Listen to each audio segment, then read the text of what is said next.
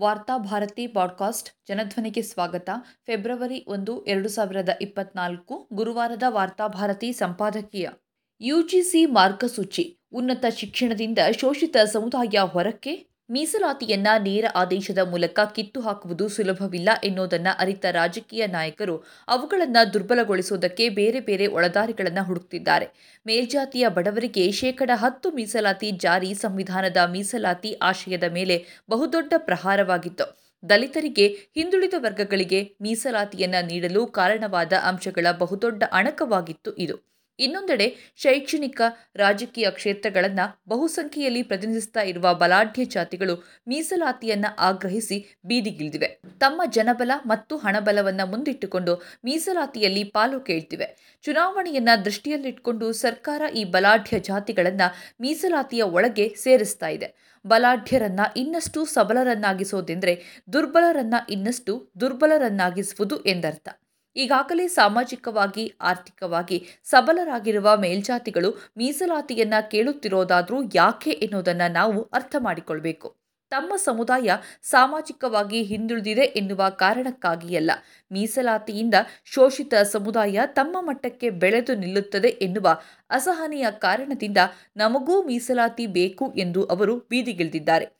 ಮೀಸಲಾತಿಯ ಹಕ್ಕಿಗಾಗಿ ಶೋಷಿತ ಸಮುದಾಯಕ್ಕಿಂತ ಈ ಬಲಾಢ್ಯ ಸಮುದಾಯಗಳೇ ಬೀದಿಯಲ್ಲಿ ಹೆಚ್ಚು ಸದ್ದು ಮಾಡ್ತಿವೆ. ಇದೇ ಸಂದರ್ಭದಲ್ಲಿ ಮೀಸಲಾತಿಯು ದಲಿತ ಸಮುದಾಯಕ್ಕೆ ಮೂಗಿಗೆ ಸವರಿದ ಬೆಣ್ಣೆಯಂತಾಗಿದೆ. ಒಂದೆಡೆ ದಲಿತರು ಮೀಸಲಾತಿಯಿಂದ ಕೊಬ್ಬಿದ್ದಾರೆ ಎನ್ನುವ ಮನಸ್ಥಿತಿಯನ್ನು ಪೋಷಿಸಲಾಗ್ತಿದೆ. ಮತ್ತೊಂದೆಡೆ ದಲಿತರಿಗೆ ಈ ಮೀಸಲಾತಿಯ ಸೌಲಭ್ಯಗಳು ದಕ್ಕದಂತೆ ನೋಡಿಕೊಳ್ಳಲಾಗ್ತಿದೆ. ಇದರ ಪರಿಣಾಮವಾಗಿಯೇ ಒಂದೆಡೆ ಅರ್ಹ ದಲಿತರು ಉದ್ಯೋಗಗಳಿಗಾಗಿ ಇಲಾಖೆಯಿಂದ ಇಲಾಖೆಗೆ ಎಡಕಾಡುತ್ತಿದ್ದಾರೆ.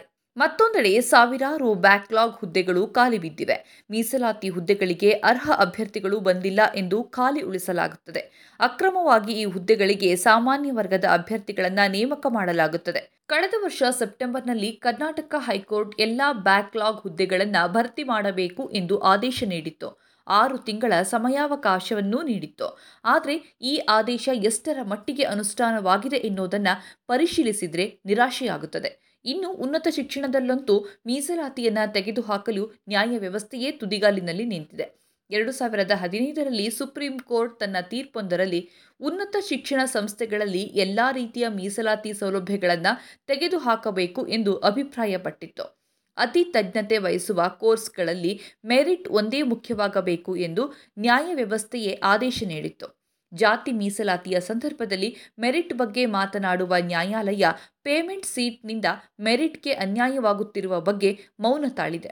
ಇದೇ ಸಂದರ್ಭದಲ್ಲಿ ಎಲ್ಲಿಯವರೆಗೆ ವೈಜ್ಞಾನಿಕವಾದ ಜಾತಿ ಅಂಕಿ ಅಂಶಗಳನ್ನು ಸಂಗ್ರಹಿಸಲು ಸಾಧ್ಯವಿಲ್ಲವೋ ಅಲ್ಲಿಯವರೆಗೆ ಮೀಸಲಾತಿಯನ್ನು ಜಾರಿಗೊಳಿಸುವುದು ಸಾಧ್ಯವಿಲ್ಲ ಎಂದು ಇದೇ ಸುಪ್ರೀಂ ಕೋರ್ಟ್ ಅಭಿಪ್ರಾಯಪಟ್ಟಿತ್ತು. ಈ ಹಿನ್ನೆಲೆಯಲ್ಲಿ ಜಾತಿ ಗಣತಿಯ ಪರ ವಿರೋಧ ಚರ್ಚೆಗಳು ದೇಶದಲ್ಲಿ ತೀವ್ರವಾಗಿವೆ. ಉನ್ನತ ಶಿಕ್ಷಣದಲ್ಲಿ ದಲಿತರ ಮೀಸಲಾತಿಯನ್ನು ಕಸಿಯಲು ಬೇರೆ ಬೇರೆ ರೀತಿಯ ತಂತ್ರಗಳನ್ನು ಜಾರಿಗೊಳಿಸಲಾಗ್ತಿದೆ. ಮೀಸಲಾತಿಯನ್ನು ಮುಂದಿಟ್ಟುಕೊಂಡು ವಿಶ್ವವಿದ್ಯಾನಿಲಯಗಳಲ್ಲಿ ದಲಿತರ ಮೇಲೆ ಮಾನಸಿಕ ದೌರ್ಜನ್ಯಗಳನ್ನು ಎಸಗುವುದು ವ್ಯಾಪಕವಾಗ್ತಿದೆ. ವಿಶ್ವವಿದ್ಯಾಲಯಗಳಲ್ಲಿ ದಲಿತರ ಮೇಲೆ ಮಾನಸಿಕ ದೌರ್ಜನ್ಯಗಳನ್ನು ಎಸಗುವುದು ವ್ಯಾಪಕವಾಗ್ತಿವೆ ವಿದ್ಯಾರ್ಥಿಗಳು, ಶಿಕ್ಷಕರೆನ್ನದೇ ಈ ದೌರ್ಜನ್ಯಗಳಿಗೆ ಬಲಿಯಾಗ್ತಿದ್ದಾರೆ. ಉನ್ನತ ಶಿಕ್ಷಣ ಸಂಸ್ಥೆಗಳಲ್ಲಿ ಜಾತಿ ಕಾರಣಕ್ಕಾಗಿ ಆತ್ಮಹತ್ಯೆಗಳು ಹೆಚ್ಚುತ್ತಿವೆ. ಶಿಕ್ಷಣದ ಮೂಲಕ ದಲಿತರು ಮುಖ್ಯವಾಹಿನಿಗೆ ಕಾಲಿಡಬೇಕು ಎಂದು ಹೇಳುತ್ತಲೇ ದಲಿತರಿಗೆ ಉನ್ನತ ಶಿಕ್ಷಣದ ಬಾಗಿಲನ್ನು ಮುಚ್ಚುವ ಪ್ರಯತ್ನಗಳು ನಡೀತಾ ಇವೆ. ಯುಜಿಸಿಯು ಇತ್ತೀಚೆಗೆ ಹೊರಡಿಸಿರುವ ಕರಡು ಮಾರ್ಗಸೂಚಿಯು ಉನ್ನತ ಶಿಕ್ಷಣದಿಂದ ದಲಿತರನ್ನ ಹಂತ ಹಂತವಾಗಿ ಹೊರಗಿಡುವ ಪ್ರಯತ್ನದ ಭಾಗವಾಗಿದೆ ಎಂಬ ಆರೋಪಗಳು ಕೇಳಿಬರ್ತಿವೆ ಉನ್ನತ ಶಿಕ್ಷಣದಲ್ಲಿ ದಲಿತರಿಗಿರುವ ಮೀಸಲಾತಿಯನ್ನ ತೊಡೆದು ಹಾಕುವ ದುರುದ್ದೇಶವನ್ನ ಯುಜಿಸಿ ಮಾರ್ಗಸೂಚಿಯು ಹೊಂದಿದೆ ಎಂದು ಶಿಕ್ಷಣ ತಜ್ಞರು, ಸಾಮಾಜಿಕ ಹೋರಾಟಗಾರರು ಆತಂಕ ವ್ಯಕ್ತಪಡಿಸುತ್ತಿದ್ದಾರೆ.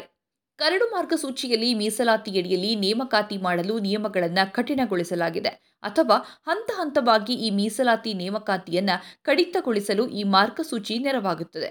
ಮಾರ್ಗಸೂಚಿಯ ಪ್ರಕಾರ ಒಂದು ನೇಮಕಾತಿ ವರ್ಷದಲ್ಲಿ ಒಂದೇ ಹುದ್ದೆ ಸೃಷ್ಟಿಯಾದರೆ ಆ ಹುದ್ದೆಯನ್ನು ಮೀಸಲಾತಿಯಿಂದ ಹೊರಗಿಡಬೇಕು ಮತ್ತು ಸಾಮಾನ್ಯ ವರ್ಗಕ್ಕೆ ಅದನ್ನು ಮೀಸಲಿಡಬೇಕು. ಮೀಸಲಾತಿ ಹುದ್ದೆಯನ್ನು ಮುಂದಿನ ವರ್ಷಕ್ಕೆ ವರ್ಗಾಯಿಸಬೇಕು. ಆಗಲೂ ಒಂದೇ ಹುದ್ದೆ ಇದ್ದಾಗ ಮಾತ್ರ ಅದನ್ನು ಮೀಸಲಾತಿಗೆ ಪರಿಗಣಿಸಬೇಕು. ಶಾರ್ಟ್ ಫಾಲ್ ಹುದ್ದೆಗಳು ಎಷ್ಟೇ ಇದ್ರೂ ಮೀಸಲಾತಿಯ ಪ್ರಮಾಣ ಶೇಕಡ ಐವತ್ತನ್ನು ದಾಟುವಂತಿಲ್ಲ.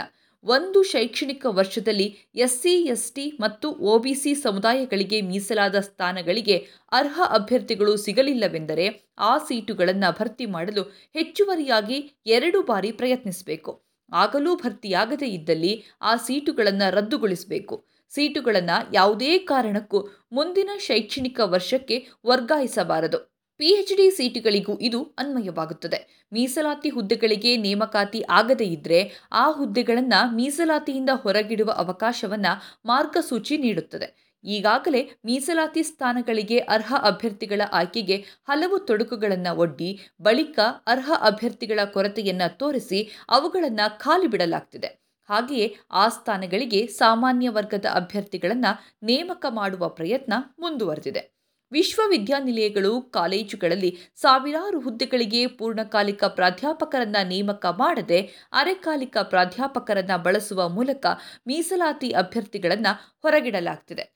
ಈಗ ಯುಜಿಸಿಯೇ ಮುಂದೆ ನಿಂತು ತಂತ್ರಪೂರ್ವವಾಗಿ ಮೀಸಲಾತಿ ಅಭ್ಯರ್ಥಿಗಳನ್ನು ಹಂತ ಹಂತವಾಗಿ ಉನ್ನತ ಶಿಕ್ಷಣದಿಂದ ಹೊರಗಿಡಲು ಯೋಜನೆ ಹಾಕಿದೆ.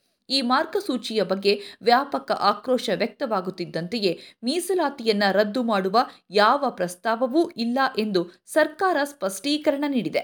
ಪ್ರಸ್ತಾವ ಇಲ್ಲದೇ ಇದ್ರೆ ಈ ಮಾರ್ಗಸೂಚಿಯನ್ನ ಯಾಕೆ ಸರ್ಕಾರ ಹಿಂದಕ್ಕೆ ತೆಗೆದುಕೊಳ್ಳುವ ಭರವಸೆ ನೀಡುತ್ತಿಲ್ಲ? ಸರ್ಕಾರ ಈ ಮಾರ್ಗಸೂಚಿಯನ್ನೇ ಹಿಂತೆಗೆದುಕೊಳ್ಳುವ ಮೂಲಕ ದಲಿತರು ಮತ್ತು ಹಿಂದುಳಿದ ವರ್ಗದವರ ಆತಂಕವನ್ನ ನಿವಾರಣೆ ಮಾಡಬೇಕು. ವಿಶ್ವವಿದ್ಯಾನಿಲಯಗಳ ಹೆಬ್ಬಾಗಿಲನ್ನು ಶೋಷಿತ ಸಮುದಾಯಕ್ಕೆ ಮುಚ್ಚೋದೆಂದರೆ ಶಿಕ್ಷಣದಿಂದ ಈ ಸಮುದಾಯವನ್ನು ಹೊರಗಿಡೋದೆಂದೇ ಅರ್ಥ. ಕೇಂದ್ರ ಸರ್ಕಾರದ ರಾಮರಾಜ್ಯದಲ್ಲಿ ದಲಿತರು, ಹಿಂದುಳಿದ ವರ್ಗದ ಜನರಿಗೆ ಶಿಕ್ಷಣವನ್ನು ನಿಷೇಧಿಸಲಾಗಿದೆ ಎನ್ನುವುದನ್ನು ಯುಜಿಸಿ ಮಾರ್ಗಸೂಚಿ ಬಹಿರಂಗಪಡಿಸಿದೆ.